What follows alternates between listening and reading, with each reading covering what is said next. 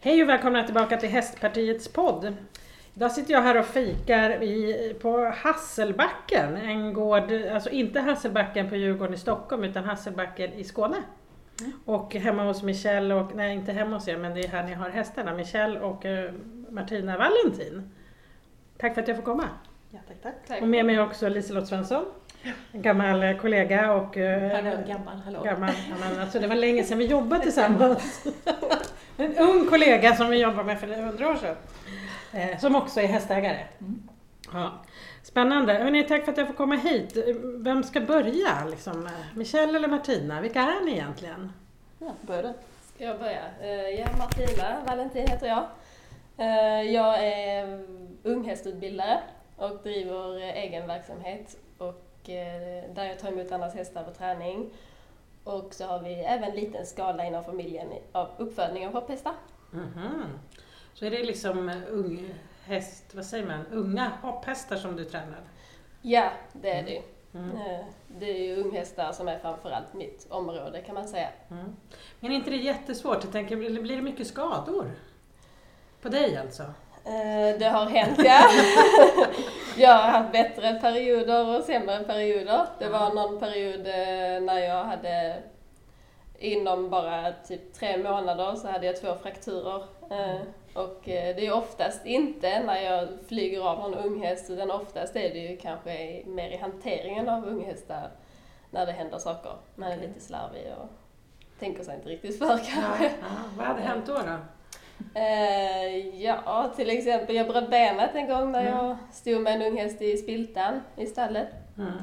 Och jag skulle fetta in hovarna på den när jag hade ridit sådär på kvällen och man är ju lite slarvig och man tycker det är en snäll häst så jag lutade mig in under hästen för att istället för att gå runt hästen och liksom sätta på hovfettet så skulle jag luta mig under hästen och för att komma över på andra sidan och då blev hästen rädd för någonting annat och knuffade ner mig då så jag låg under hästen och då trampade den på mitt ben så det gick rakt av.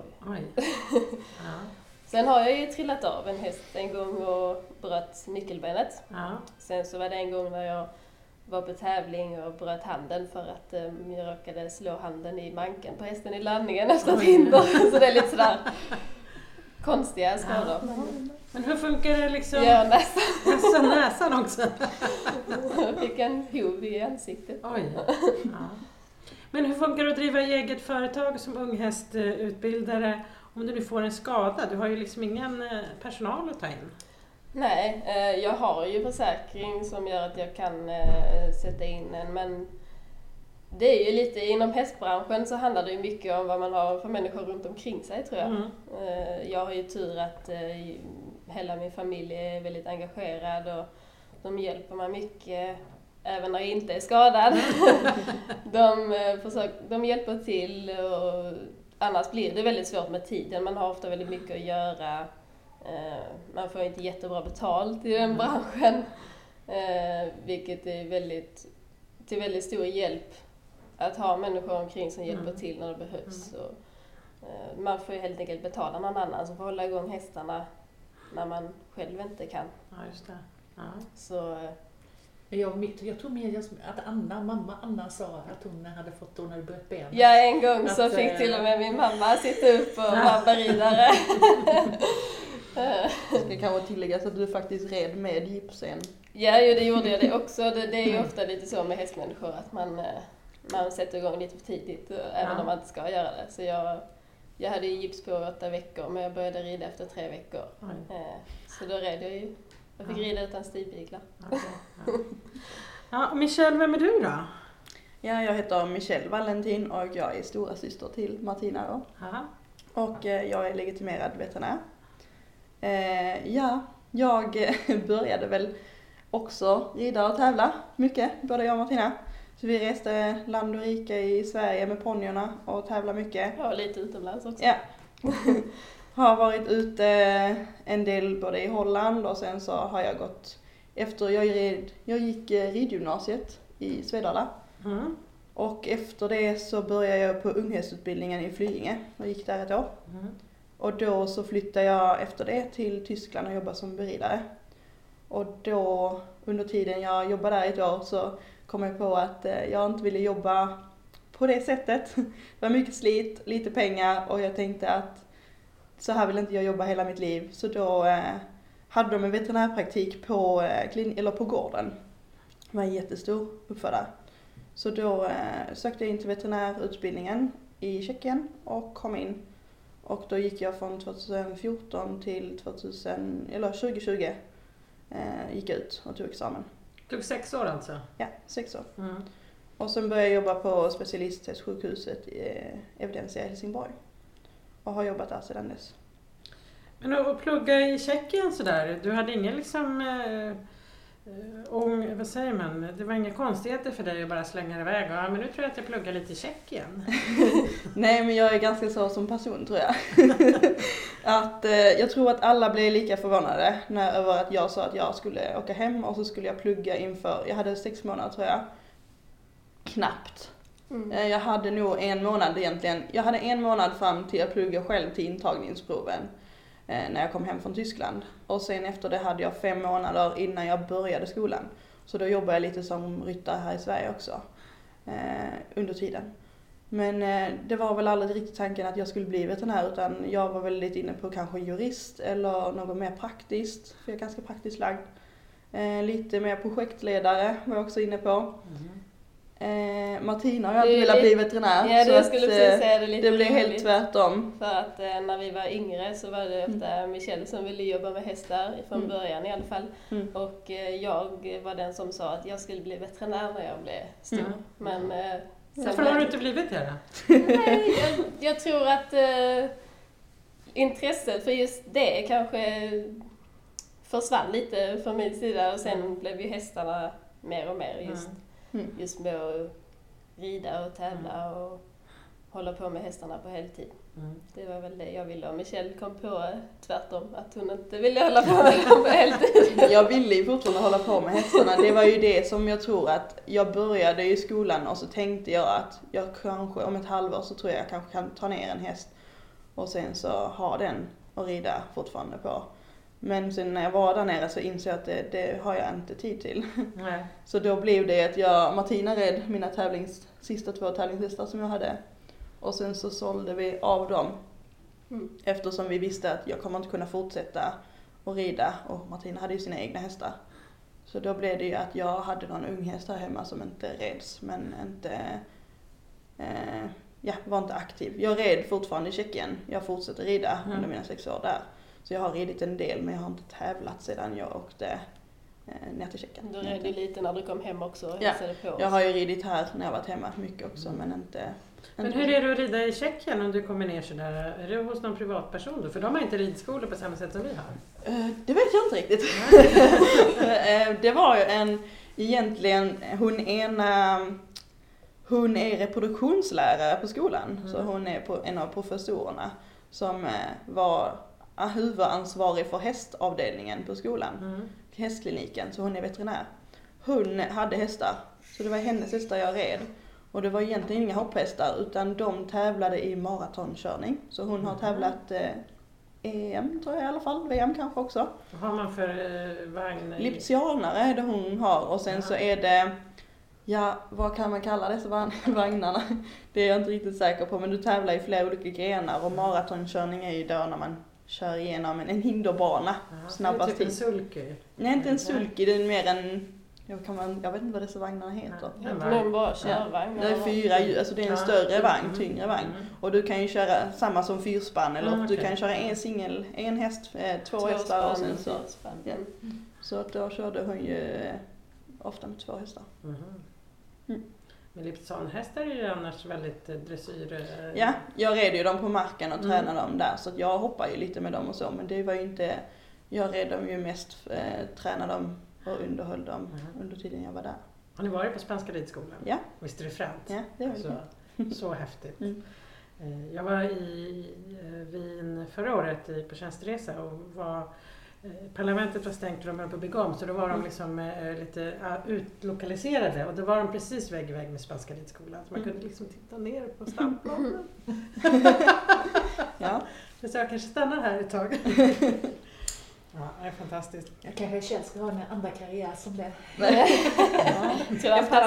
berätta mer om hans krubbuk när han kom in på Skandinavium. Ja, just det. Men Liselott, du är hästägare och du har en ung häst. Ja, som jag har fått upp själv. Ja. Som är avkomma till jag ska säga, i mitt gamla tävlingsstor. Jo, det var mitt stor, men det var, jag var redan själv hemma och sen så tävlade en tävlingsrytt som heter Fredrik Linnell. Den upp till 1,40. Sen blev hon skadad. Då försökte jag betäcka henne. Hon var inte så lätt att få dräktig. Men till slut så kom Limoncello, eller Kjell som vi kallar honom. Och sen ytterligare en lillebror som vi kallar för Olle som heter Game Changer. Mm.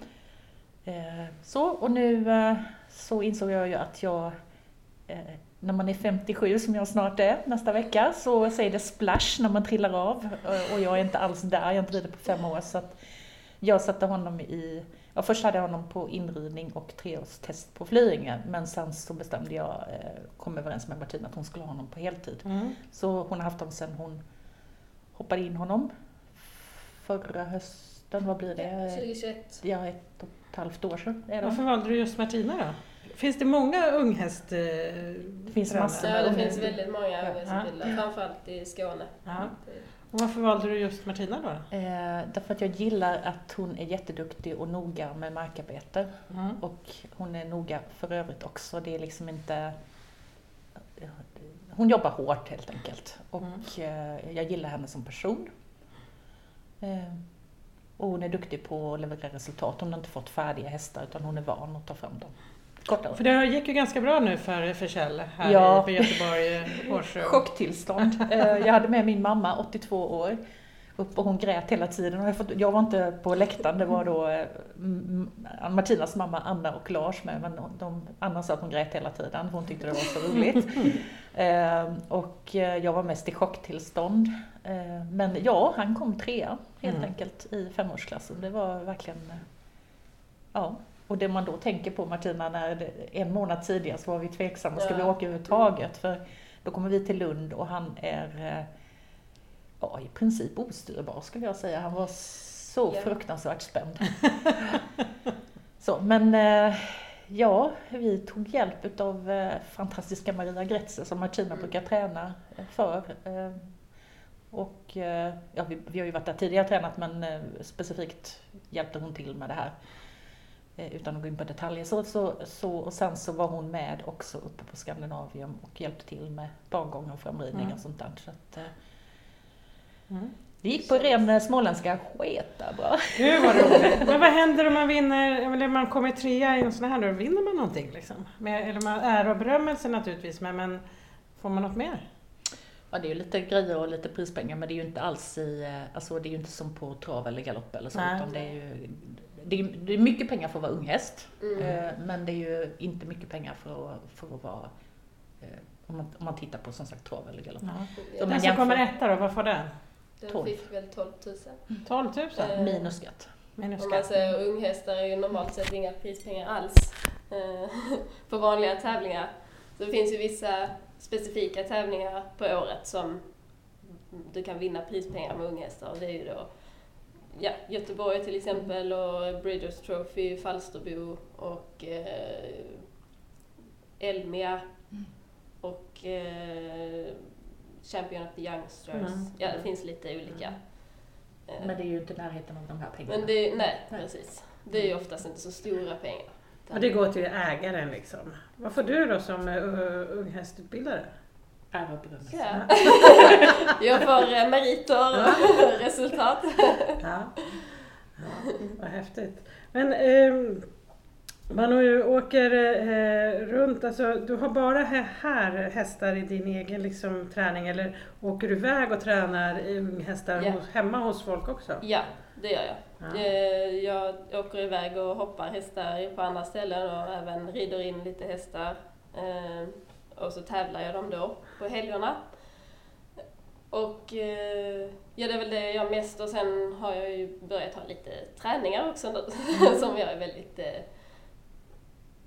spänd på. Det är kul, tycker jag. Där du tränar andra att rida sina egna unghästar? Ja, det behöver inte bara vara unghästar, utan Det är väl lite spritt, men det är inte så många just nu. Men jag hoppas ju på att det ska bli fler. Jag tycker det är väldigt roligt. Och min plan är väl att jag ska gå tränarutbildningen också. Mm.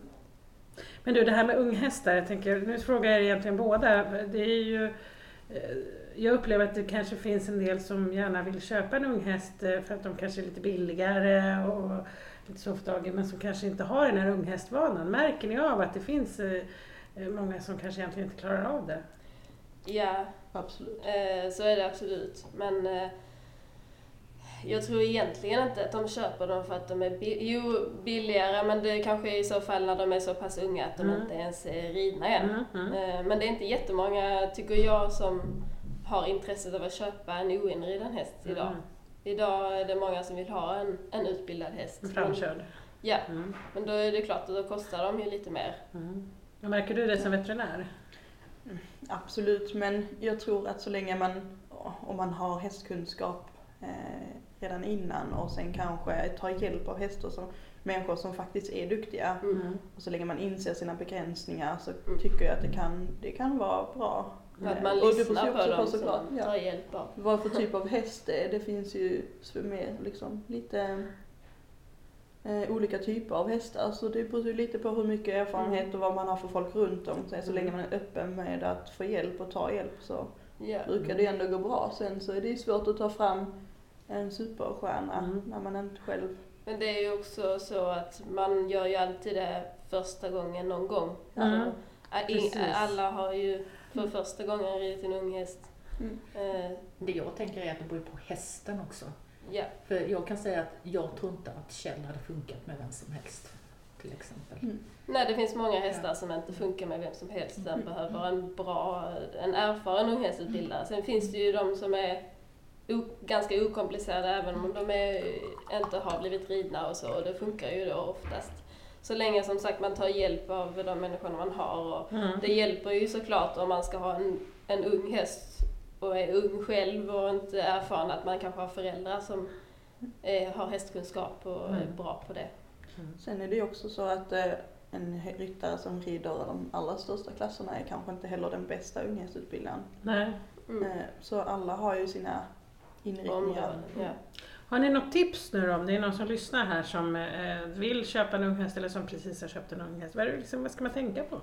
Ta hjälp. Ja, i princip det vi sa. Att man tar hjälp av människor som har kunskap och att man lyssnar på råden man får. Och att man inser, som du sa, sina begränsningar och tar hjälp när det behövs. Man behöver inte känna sig dålig, och man behöver ibland att någon rider igenom den och du kanske är med och kan berätta för dig. Det blir lättare för den som sitter på och kanske rider på hästen och känner hur den känns och i så fall kan förklara hur den ryttaren som äger hästen eller rider hästen i vanliga fall ska lägga upp sin träning. Jag tänkte precis säga det, att det var lite flashback till tiden med Kjells mamma. Att då när Fredrik tävlade henne så red jag ju henne själv hemma. Och jag är absolut inget proffs på något sätt. Men det var ju en dag i veckan så red jag upp henne till Fredrik och så satt han upp och så hoppade han och så sa han att det där måste du jobba på. Det var liksom lite hemläxa. Och lyssnade jag inte eller rätt sagt inte klarade av det, då red han en dag till. Liksom. Så att, Ja, spännande. Jag tänker det här med att utbilda sig till veterinär. Vi har ju en veterinärbrist i Sverige. Det kan vi ju se, liksom, det har ju hållit på ganska länge. Ja. Är det många som är som du som kommer till, alltså som pluggar utomlands? Ja, jag tror att någonstans mellan 60-65% av alla som är anställda årligen är från utbildade utomlands. Så att, det är det absolut. Vi ser ju att det blir populärt att plugga utomlands, och det är inte bara veterinär utan det är läkare och tandläkare och andra utbildningar också. Men är det en bra lösning tycker du, eller skulle man kunna göra på ett annorlunda sätt? Alltså absolut, det är ju en bra lösning, särskilt för Sverige, för att de slipper ju stå för utbildningsplatser. Så det blir ju billigare för dem. Sen så borde de ju absolut utöka programmet i Sverige. Men jag tror inte det är där problemet ligger, utan vi har ju ändå en del veterinärer i Sverige. Problemet är väl att många hoppar av från den kliniska delen och vill jobba inom Länsstyrelsen eller kanske andra delar, för att de tycker att det är mycket tryck på veterinärer. Det är mycket sociala medier som trycker på mycket där hot. Kunder har klagat till exempel. Mycket hot och hat från kunder. Så det är många som inte orkar med. Det finns ju alltid den risken för att bli anmäld. Även om man egentligen kanske har gjort något fel, utan det är mycket känslor som ligger bakom. Så att det är många, jag vet om att det är många som inte riktigt orkar med pressen. Och sen är det ju ett arbete, vi ser ju mycket tråkiga händelser. Det är ju ofta såklart att de kommer ju för att de har problem många gånger. Det är absolut, vi har ju förebyggande vård också. Men hur funkar det? Du är ju anställd på en klinik på ett företag, det är inte ditt eget företag. Men om jag som kund skulle klaga på dig, är det liksom kliniken som står bakom dig, eller blir du som person, eller som veterinär som blir anmäld? Alltså det är ju jag som blir anmäld, det är det ju. Men sen absolut, det blir ju på vilken klinik, men min klinik hjälper ju absolut till och stöttar och hjälper till. Ja. Men det har man eget företag kanske, så det är svårare, för då kanske det är bara du som ska ställa. Det är mycket, det blir en lång process helt enkelt innan egentligen kanske det är löst. Så även om man kanske inte egentligen känner sig skyldig, så tar det ändå på en. Och jag tror att i längden så är det många som inte riktigt orkar med det, för man känner att man ger kanske sitt allt. Många blir ju inte veterinärer för att tjäna pengar, utan man blir ju faktiskt det för att man tycker det är väldigt roligt och gillar sitt jobb och vill hjälpa andra. Och därför så kanske om man får den här lilla touchen att folk inte riktigt uppskattar ditt jobb, då blir det ju kanske att många inte klarar av det. Men hur ska vi få fler veterinärer här i Sverige då? Ja, jag tror att absolut fler utbildningsplatser. Det är ju absolut ett, men sen måste man också nog se över arbetsmiljön och se över lite hur man kan göra.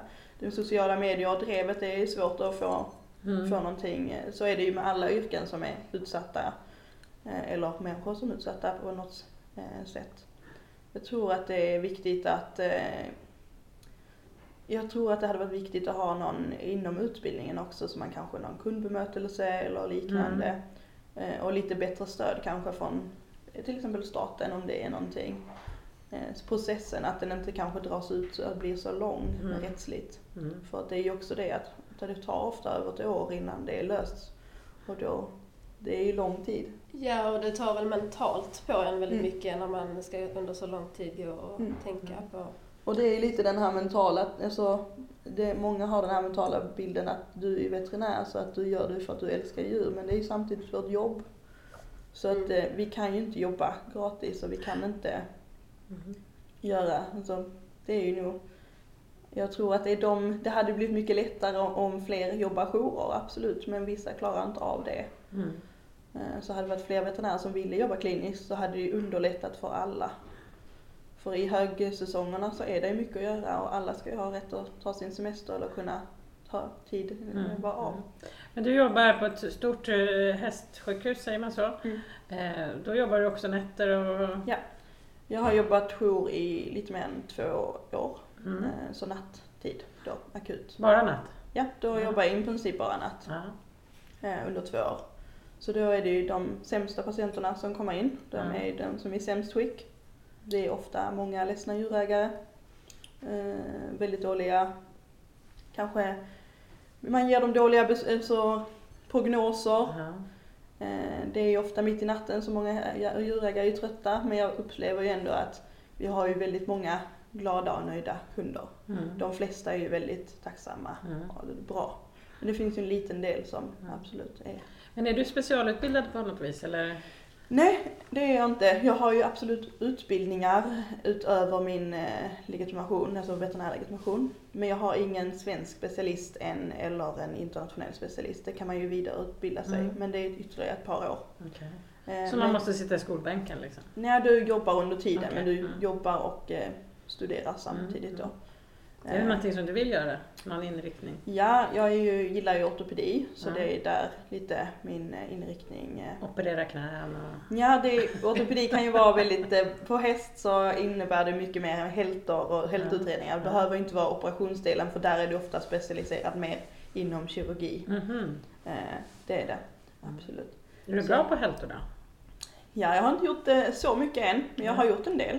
Och jag tycker ju att jag har ju alltid haft det här tänket när jag har ridit mycket, så att det har ju alltid den sportmedicindelen har ju alltid varit en del även när jag har ridit och tävlat innan. Mm. Så det, jag tänker ju väldigt mycket så. Ja, men just har jag jobbat mest med akutmedicin och det gör jag ju fortfarande nu också. Mm. Men så det är din specialitet liksom? Ja, och det är ju väldigt roligt. Det tycker jag är väldigt, det händer väldigt mycket, det händer ju, man får se nya saker varje gång. Mm. Men jag måste få fråga en sak. När jag var 15 år, det var ju inte igår då, men jag är inte jättegammal. Jag är inte lika gammal som Liselott. Jag vet vad din postlåda bor. Då när jag pajade mitt knä i skidbacken, då var jag liksom gipsad från ljumsken ner till fotknölen och man skulle vara stilla och så vidare. Idag när man gör illa knät, då ska du i stort sett upp i sängen direkt och man ska börja röra benen och man ska klara sig. Mm. Men jag upplever att på hästområdet så ska man fortfarande stå still i sjukhage och så vidare. Ja, precis. Är det ingen förändring där? Har man inte liksom kommit längre där? Nej, alltså det är ju absolut. Och har du hästarna är ju väldigt mycket svårare att säga hur du ska belasta ditt ben och hur du ska röra det. För att det är ju det som är svårigheten. Du kan ju inte stänga in dem eller begränsa dem på samma sätt även om de har en box. Så det är ju väldigt svårt ibland. Och man får ju lägga in det lite individanpassat på grund av vad det är för häst och vad det är för typ av sår är det ju mycket vi har att göra med som blir ett problem. De står ju ofta på box och de kan stå länge på box. Och de kommer ju alltid kunna röra sig lite i boxen ändå. Ofta är det ju lednära och då rör det på sig väldigt mycket så att det har svårare. Det tar längre tid för läkningen. Och det beror på lite vad det är för skador. De ska absolut belasta, men hästarna belastar ju redan även när de står i boxen. Så att man vill ju ofta begränsa det och det gör vi ju med olika bandage eller gips. Och kanske till och med skenor. Hängmattor har vi också på kliniken, men de använder vi inte lika ofta för det är också stor skaderisk och de fungerar inte riktigt kanske så som många djurägare tänker att de ska fungera. Det är inte så att vi håller en häst uppe på benen utan den är därför att undvika att hästen lägger sig. Ja, spännande. Men du är då bara på kliniken, du åker inte ut mitt i natten? Nej, jag är på kliniken men jag ambulerar också så att jag åker ut till kunder. Inte så mycket än. Men jag åker ut, jag gör tänder så jag har utbildning och jag gör hästtänder. Jag är också internationell FI-veterinär så det betyder att jag är på de större tävlingarna och behandlar hästar på till exempel Falsterbo eller Göteborg. Du var ju på Göteborg och körde samtidigt som mig. Så jag jobbar ju på de tävlingarna också. Och jag jobbar du mycket. Kontrollerar också, gör sådana stickkontroller? Och... stickkontroller, det beror på vad du menar, om du menar dopingprover och så. På FID-tävlingen så har de ju en avsats som det är andra som gör det. Det är inte vi som är treating vets som gör det. Utan vi tar ju kanske ankomstkontroller, besiktningar. Om det är någon häst som blir skadad eller sjuk under tävlingar ska de behandlas. Så det är det. Och var du med om någon sån stor, att det har hänt någon stor grej? Nej, men på FI-tävlingar så har de ju väldigt mycket andra regler än i Sverige. Därför de ju behandlas på ett helt annat sätt med dropp och vätska utan att det är, och andra mediciner utan att det är doping. Så därför så gör vi ju sånt på tävlingar. Det gör vi. Men inte några större olyckor har jag inte varit med om. Inte på de stora. Vad skönt. Ja, det är ju inte så ofta. Men när det händer så är det ju absolut. Då ska man ju vara beredd. Men vi har ju team och vi samarbetar ju med djurambulans och så. Så att det är ju ordentligt organiserat inför de stora hästshowerna. En grej jag funderar på det här med ankomstkontrollen. Det här med tempkurvor och sånt. Det måste ha blivit mycket hårdare efter... Oliva förra året. Oliva ska säga att det var ett utbrott utav EHV1, alltså herpesvirus med neurologiska symptom säger man väl. Och nu är det sånt på G igen har det. Ja, det har ju kommit i Spanien igen nu. Så där är konstaterat och även i Belgien så har de också. Herpes är ju, alltså det är många hästar som har haft en herpesinfektion.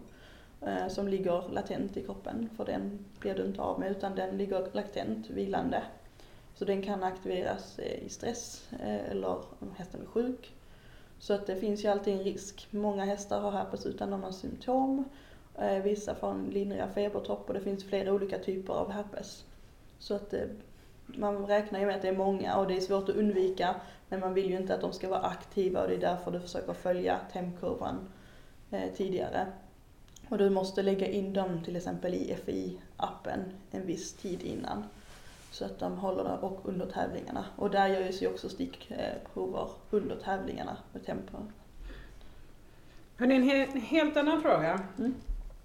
Jag tänkte på när ni sa att ni reste land och rike runt och tävlade och så vidare. Mm.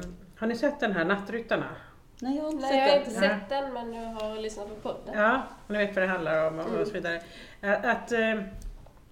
Och det går ju också ett snack med Ridsportförbundet och alla att man blir uthängd lite som att en sport att i någon ridning händer det mycket övergrepp eller många gubbar som är hemska på det ena eller andra sättet mot unga kvinnor eller tjejer. Är det något som ni har märkt av?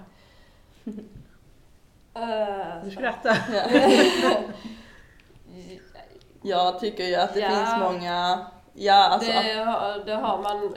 Jag kan inte säga att jag själv har råkat ut för eller upplevt det själv. Jag har aldrig själv varit utsatt för att någon, till exempel man, skulle kladda på dig eller något. Ja, exakt. Men jag vet andra som har varit utsatta för det och ibland har man väl fått kanske några vibbar kan man säga av vissa att de är kanske lite obehagliga. Men jag har aldrig varit utsatt för det själv. Ni har jobbat utomlands en del. Är det någon skillnad på Sverige och andra länder? Ja det skulle jag inte säga ju, kanske. Man har sett kanske andra. Jag har ju definitivt blivit kladdad på och pratat med chefen på stället jag var på utomlands ena stället. Och det togs ju inte riktigt seriöst. Men du var ändå modig och sa till chefen och så. Ja, jag sa till chefen och det var inget mer större grejer som hände, men det fortfarande kanske inte. Okej. Ja, nej precis, det var flera och det hände flera gånger och det var inte bara jag, så då absolut. Men det var ju lite så att Det blev ingen förändring då eller? Nej, absolut inte. Och det var ju mer än en person.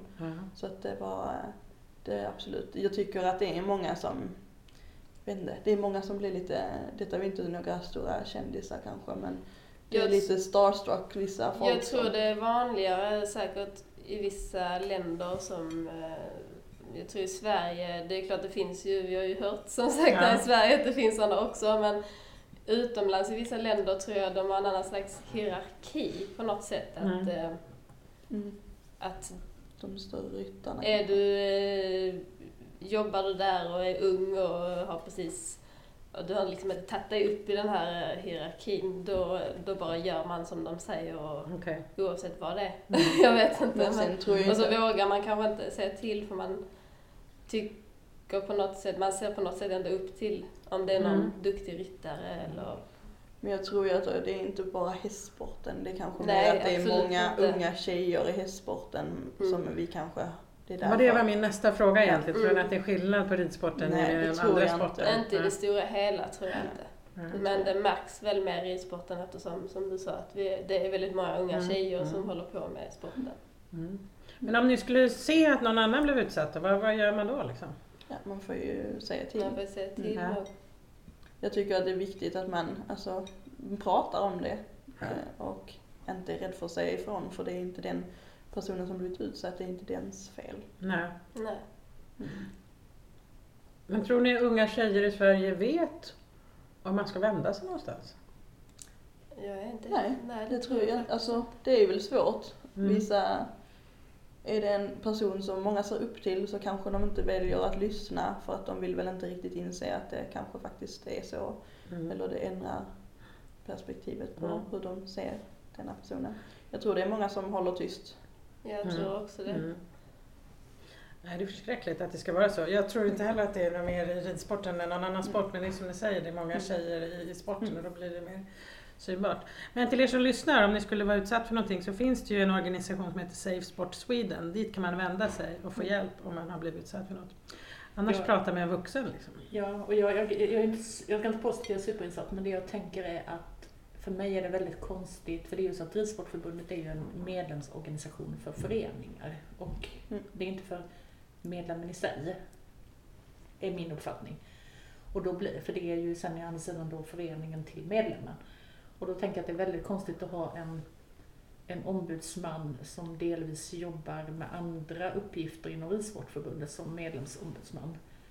Jag tycker det hade varit skönt om den hade flyttats ut från Ridsportförbundet till en organisation som inte har med sporten att göra. Som oberoende liksom. Ja. Mm. Mm, så det blir det något snack. Mm. Så det är min spontana tanke. Mm. Men en annan fråga, och nu ändå liksom pratar om de här sakerna. Det var väl på Strömsholm när jag kom fram, man hade klagat på att man var tvungen att mocka under utbildning och lite sånt där. Att det var... Jag tror det var på Flyglinge också. Okej, okay. Ja.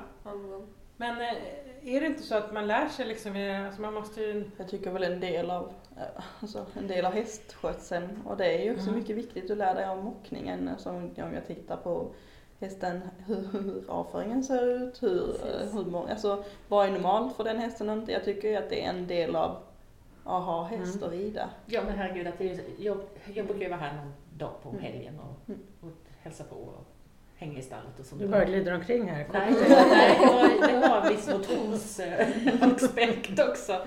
Men det är ju liksom så att när man kommer in i en box så ser man ju, är den rörig? Brukar den vara rörig? Ja precis, är den som den brukar se ut? Ja. Har den ätit all mat? Ja. Har den druckit vatten? Mm. Ja, det är mycket man kan lära sig under tiden. Det är så mycket man kan läsa av bara genom att titta i boxen egentligen. Jag fick höra ett citat av en gammal ridskolechef att han skulle ha sagt att så han blev tillfrågad om huruvida det inte var liksom dåligt för unga tjejer att liksom jobba gratis i stallet. De fick ju inte ens alla gånger rida, utan man är på ridskola och hjälper till och fixar. Och han skulle ha sagt att hörni, de lär sig att jobba. Kan det vara lite bidragande att man faktiskt... Det är ju väldigt sant. Och som arbetsgivare så är det många som föredrar hästmänniskor eller hästtjejer, säger jag nu, men hästmänniskor överlag. För att man vet om att det är många som har en bra arbetsmoral och bra ledare. Det fick jag, en av mina första jobb var ju för att jag var hästtjej. Och utan egentligen att vi hade pratat så mycket mer än över telefon, för att hon sa det att det... Vad var det för jobb då? Det var inom hemtjänsten, dementa äldre människor. Och då sa hon det att det tyckte de liksom var en väldigt positiv egenskap. Att man hade liksom haft hästar varit inne i den branschen och jobbade. För de tyckte att det var många som är hårt arbetande, det är många som sliter mycket. Ja, jag tror framförallt, speciellt om man har egen häst, att man lär sig väldigt mycket att ta ansvar för saker. Det är inte en motorcykel att sätta in i garaget. Nej, precis. Men det handlar ju också om att det är klart att det kan bli, om du inte är uppmärksam när du jobbar i ett stall, till exempel mocka en box, då kan du, alltså då är det ju bara slit. Men är du uppmärksam så kan du lära dig hur mycket som helst. Och det är också... Annars kan man också lyssna på Hästpartiets podd när man mockar. Ja. Det kan man också göra. Eller samtidigt som man är uppmärksam. Ja. Absolut, förstår jag att inte alla har tid att mocka, men jag tycker, alltså, om man sitter och rider många hästar, men jag tycker att alla borde.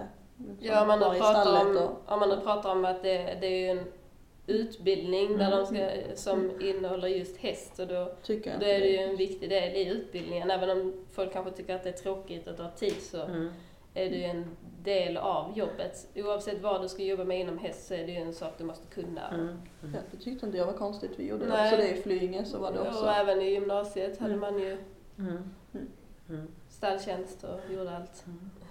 Hörrni, det finns ju massor att prata om där. Vi skulle kunna sitta här hela dagen, känner jag. Men jag vet ju att ni ska iväg på olika saker. Du skulle vaccinera någon häst här och så. Men jag tänker, jag håller ju på med politik, och man kan ju bestämma saker om hästnäringen både liksom i kommunen och regionen och i riksdagen.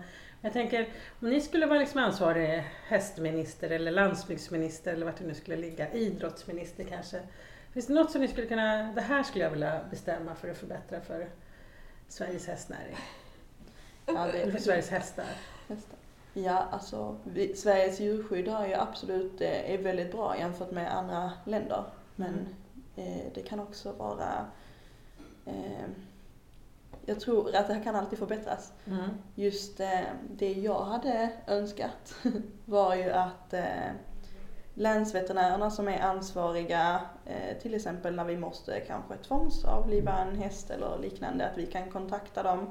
De jobbar ju bara kontorstider och det kan vara väldigt svårt att få tag på en människa utanför dessa tiderna. Mm. Att man gärna skulle ha kanske något journummer man kunde ringa eller så det är alltid någon som man kan kontakta. Nu är det ju du får inte bestämma själv om du ska avliva en häst? Om det är en akut situation så är det i så fall utanför jourtider polisen. Det beror på lite förutsättningarna, vad som har hänt. Men annars är det ju polisen idag som är. Men de är ju inte utbildade kanske inom det. Så det, absolut att man får stöd. Men så att om någonting händer? Men... Eller om jag har en häst på kliniken och den som har fång och den, ja, och den är riktigt så pass dålig så att jag bedömer att den här kan inte... Så kan inte du bestämma dig själv utan måste ringa polisen? Ja, vägrar. Ja, då ska jag egentligen ringa polisen. Så att de... Men om ägaren säger jag tar bort den då? Ja, då får du göra det. Ja, absolut. Ja. Men om ägaren vägrar så ska jag egentligen antingen ringa länsveterinären och prata med dem så att jag får ett okej. Om det är dag på kontorstid. Och annars så är det polisen. Ännu en grej som polisen ska göra.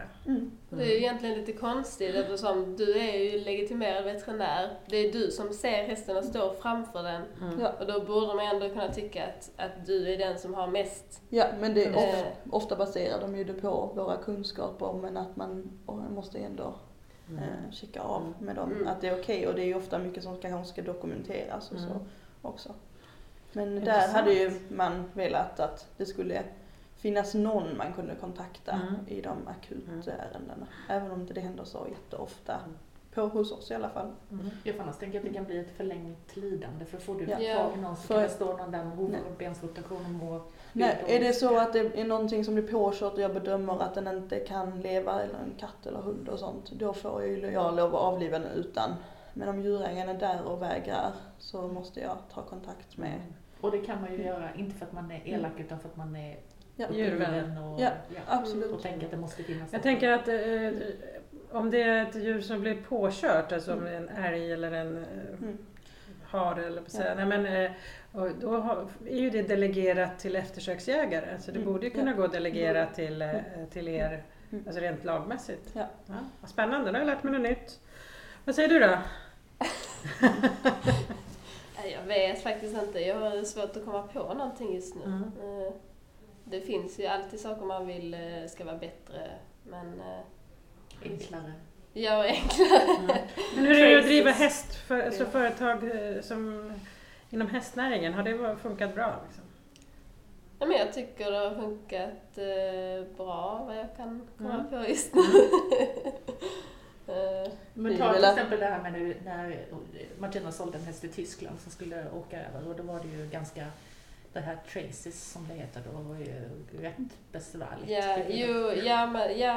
Det, nu vet jag inte vem som har ansvar för, det är väl antagligen EU. Ja, det är väl EU-reglerna då, så det är inte så mycket kanske man kan göra i Sverige för att ändra på det. Sverige är en del av EU, försöker jag alltid säga. Men med föreningen så måste man vara med och styra föreningen. Men det är ju... Jag tror ju som du sa, Michelle, att även veterinärerna tycker att det är ganska omständigt med alla papperna som ska fyllas i, och det är mycket elektroniskt som inte alltid stämmer eller funkar, och då blir det jobbigt när man ska då transportera en häst utomlands. Det skulle vara ett bättre system. Det skulle kanske vara lite mer okomplicerat system. Och det var ju mycket uppgifter om som kanske inte jag som hästägare egentligen vet vad jag skulle svara på där. Nej, utan att jag måste kontakta alla andra som då är inblandade i transporten och så. Vilket gjorde det ganska komplicerat. Så ta bort lite byråkrati helt enkelt? Ja, det som kanske inte... Nu kanske jag ju... Många har olika åsikter om vad som är viktigt och vad som inte är viktigt. Men jag kunde tycka att vissa saker kanske inte riktigt var jätteviktiga för mig att fylla i. Jag tänker att hela syftet med de här traces-papperna och så, det är väl att undvika dels att hästen är skickad att resa, men sen är det väl också att undvika smittspridning. Och då är det väl egentligen det som är det viktiga att fylla i, att veterinären kommer ut och kollar så att hästen är skick och att den inte har snor i näsan eller har något annat, som till exempel svamp som är smittsamt. Men annars är det ju inte så mycket mer komplicerat, tycker jag. Men det var väldigt mycket mer omfattande i själva pappersformen som skulle fyllas i. Och jag tror det är ännu mer för själva veterinären som gör det, som ska fylla i massa grejer. Du Liselott, ligger du och ruvar på någon förbättring? Ja. Jag tänker som vi har ju en Karl Johansson som är regionpolitiker för Moderaterna, är ju väldigt mycket för att det ska vara en Öresundsregion. Och där är väl jag inne på att det borde vara det även vad gäller djursjukvård. Okay. Alltså att det skulle vara ännu mer samarbete mellan Helsingborgs djursjukhus och Köpenhamns djursjukhus. Och enklare att åka, oavsett om man åker vid bron eller vad man gör. Det ska vara enklare. Du skulle lätt kunna välja om du vill ha hästen behandlad på det ena eller andra stället. Ja, eller det kanske helt enkelt inte finns resurser på det ena eller andra stället. Eller att den ena har någon behandling som de har men inte på det andra. Eller vad det har ju hänt att man har blivit nekad om man har sjuk häst för att det är fullt och för mycket att göra redan. Och då vill man kanske ha lite smidigare sätt att åka till något annat ställe. För här är ganska nära till Köpenhamn. Spännande. Och så tänker jag för din del, eller för er del också på, alltså det måste ju vara att ha det samarbetet måste ju kännas, tänker jag, att det hade varit jättebra. Ja. Spännande. Men sista frågan nu då. Vad är det som är roligast i det uppdraget som ni har nu, eller jobb med veterinär och ung hästutbildare? Ska jag börja eller? Jag som är ung hästutbildare, det som är roligast med mitt jobb är väl att man ser olika och nya hästar hela tiden, och när man har dem i utbildning så jag får ju ofta dem väldigt outbildade. Och då är det väldigt kul att se hur hästarna utvecklas. Man kan se tillbaka ett halvår eller ett år och tänker, oj, det har hänt väldigt mycket. Fast man inte tänker. Och det är väldigt kul, tycker jag, att man får ju kontakter med bra hästägare och roliga samarbeten. Och... Kul. Vad är du då? Veterinär? Jag tycker det är roligt för att det finns så stor möjlighet att utvecklas. Man blir aldrig fullärd. Man lär sig något nytt hela tiden. Och man ser nya saker hela tiden. Så att det tycker jag är väldigt roligt. Så. Spännande. Ja, det låter som att båda jobben är jätteroliga. Eller hur, Liselott? Vi får skola om oss. Men 6 år som veterinär, det tar ju lite tid. Alltså. Nej, jag hade ju faktiskt planer på att bli veterinär, men jag tror så här i efterskott att jag blir så arg på folk som inte tar hand om sina djur, så jag vet inte om jag hade klarat den biten. Jag hade slagit ner dem och då hade de klagat över en annan omslag. Ja, exakt. Hörni, stort tack för att jag fick komma. Ja, tack för att du kom. Och till er som lyssnar så hoppas vi på ett nytt spännande program nästa vecka. Tack för idag!